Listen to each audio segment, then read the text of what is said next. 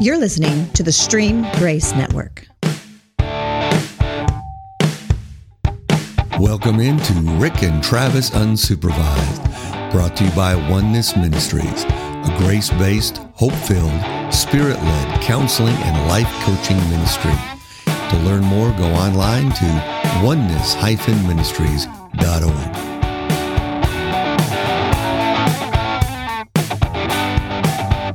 Hey, everybody. Welcome to Rick and Travis Unleashed, Unleashed. though unsupervised. I like Unleashed. Just Unleashed. uncensored, uncensored, unleashed, and unsupervised, unrestrained. uncircumcised. I I'm- Did I say that out loud? I am. So I can't be a. I mean, I don't care. I am too, but I just when I was born, they just did it. didn't ask you. No, they didn't ask me. I'm glad. Yeah. I wouldn't have known how to answer. I know two guys who did it later in life. What? Yeah, from like other countries. Wow. I know. How did, why did I, say? why did I start that? It's your fault, right? It is my fault.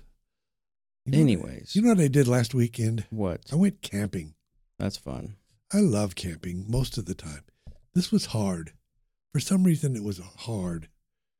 Um, Like hard things happened, or it's hard to enjoy it. it was hard to enjoy it. I I went to Romanos State Park by Watonga, I've driven by there lots. and I'm kind of a spoiled camper. I usually get a site with electricity, Mm-hmm.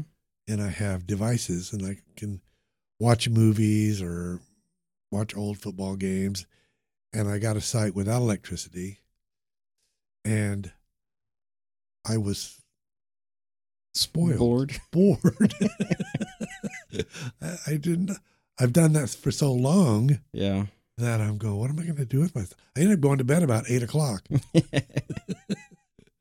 but I, I had fun. And I got up the next morning and went and played golf and yeah.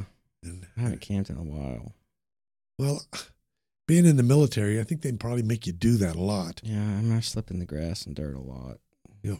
I just haven't gone camping for, and the idea doesn't sound as enjoyable anymore. Right.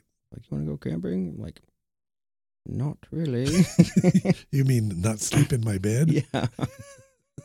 Yeah. And I, like, I had a buddy who kept, if it'd be cold, he'd be like, you're a Marine. You should be able to handle it. I'm like, that just means I appreciate when I don't have to be cold. So if I don't have to be hot or cold, I don't want to. Yeah.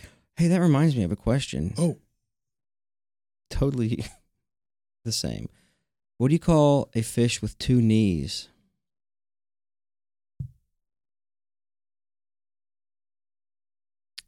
I don't know. A toonie fish. Uh, see, I was trying to get there, but I was I was at Mm. the E ED at the end, two need fish, and I couldn't get to It's okay. two knee fish. It's one of my new favorites. Also, do you know? spend way too much time with your kids. yeah, that's okay. That's okay. I'm teasing. Do you know uh, what ET uh, is short for? Extraterrestrial. No, he has little bitty legs. That's why he's short, huh? Oh yeah. Oh, got it. Got okay, it. I'll got stop. It. I've got I've got lots. Yeah, I but bet I'll you stop. do. I'll stop. Let's save them because it's, it's pure gold. I think so. I think so, but I've been disagreed with a lot. By who? Oh, I know. I know. Children and wife. That's who, Rick. Since you asked, my wife in particular. She Not- doesn't think you're funny. She's not entertained by you. She gives me courtesy laughs sometimes, Yeah, see, that's worse. and I give her gold, gold every day. Yeah. Like she'll be like, "Okay, bye, call me later," and I'm like, "Okay, later, I'll see ya." she doesn't. See, well, I even laughed at that. That was. See? It's not. Thank yeah, you. Yeah, I even laughed at that. I don't know why I do. Because it's really not funny, but. yes, it is. Oh, gosh. I've desensitized her. Well, you probably you've probably been doing it for a long time. Yeah, thirteen, almost fourteen years. Yeah. See, my wife's knows pretty much all of my gold. but I keep I keep using it. I don't know why either. My kids, though, um, I'm s- I'm trying to like teach. My oldest is 13, seventh grader, so nothing's cool to her that her dad does. Yeah. But my youngest, like the why was the number six afraid of number seven? Cause seven, eight, nine. He thinks it's great, doesn't he? Yep. Yep. Well, and for a while, like he just will go. just- He doesn't really get it, but my other one would be like, "Why was six afraid of seven? Because nine, ten, eleven. I'm like, "You don't really get it either." but Yep. There you go. oh well, I think they're funny. I I just like being around them. Why? My kids, um, because See, that's a great lead in. is that a segue? That's a segue. Yeah. it's just lingo I'm learning. Yep. Because that's Um, today's topic, and I want you to I want you to tell me that. But today's topic is understanding God's love for us through how we love our kids. I think the biggest part for me was seeing them in the way that it doesn't matter what they did or ever would do. I'm going to love them. Exactly. Um, and I knew that. And then seeing them make choices, I mean, or get hurt. And the older one now, different kind of choices and different kind of disappointments and hurts. But the younger ones, it's obviously more physical. like my son, like, and I don't, if I see him, I would, I'll stop him. But one time I walked in and he's standing on the arm of this little rocking chair and just l- leaps on carpet on a rug. Obviously, it just slid out from under him and he fell. I want to be like, hey, yeah, you gotta can't jump off arms of sliding objects. um, but those are that's legitimately like we gotta learn those things. Like you know, how long in my life to take to pick up an old a neat old cup off a shelf and go, oh, that's cool, and then blow inside of it while you're looking in it. and then at some point in life, you go, I should close my eyes if I'm going to blow in here. Yep. it's just I just see and it sorry, the mistakes thing and the hurts things, it it that made me think too of what God feels maybe like when I was doing bad s- you know, not even acknowledging him.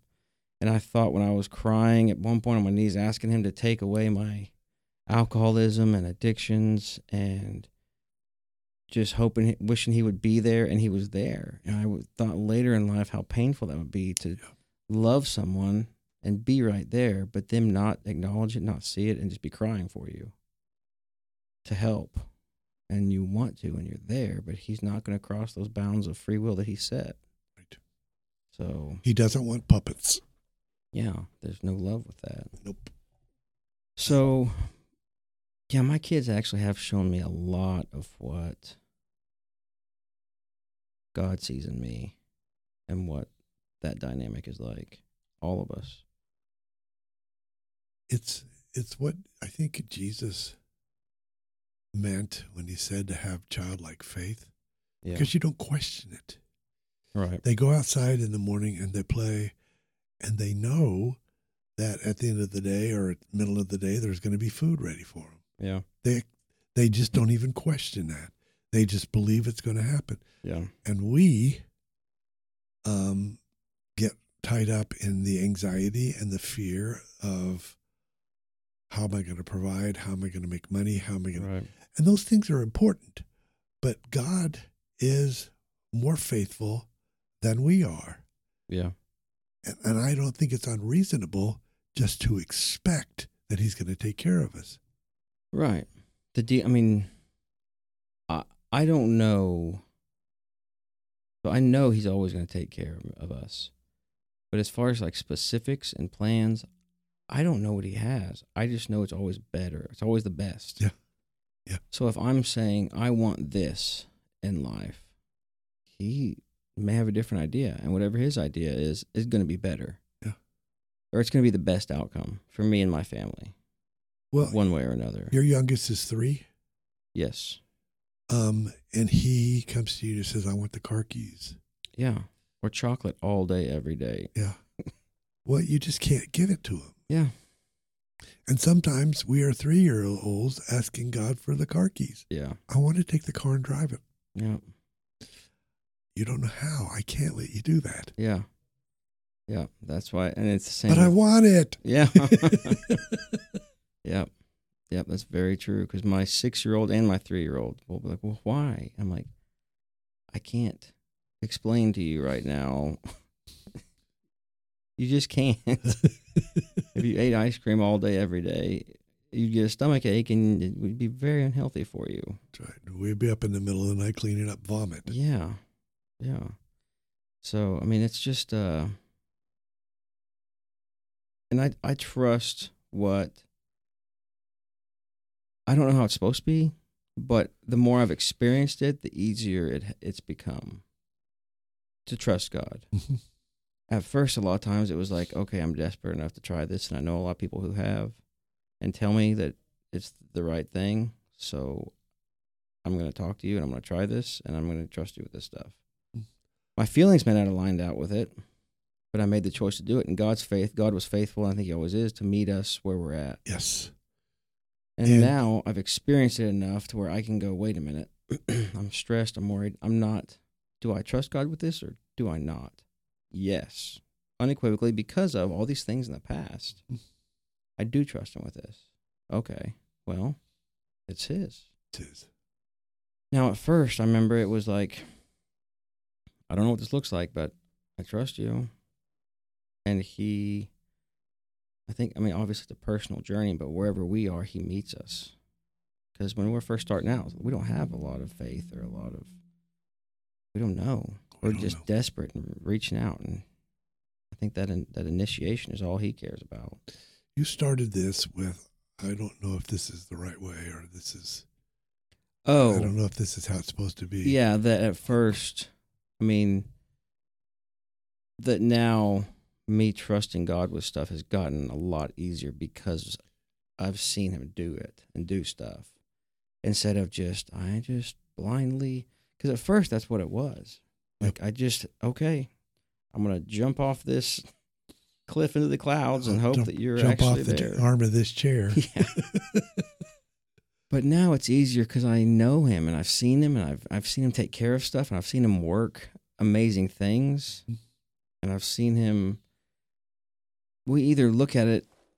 I'm trying to figure out how I could tell something without breaking confidentiality. I guess I don't have to tell who- about who it.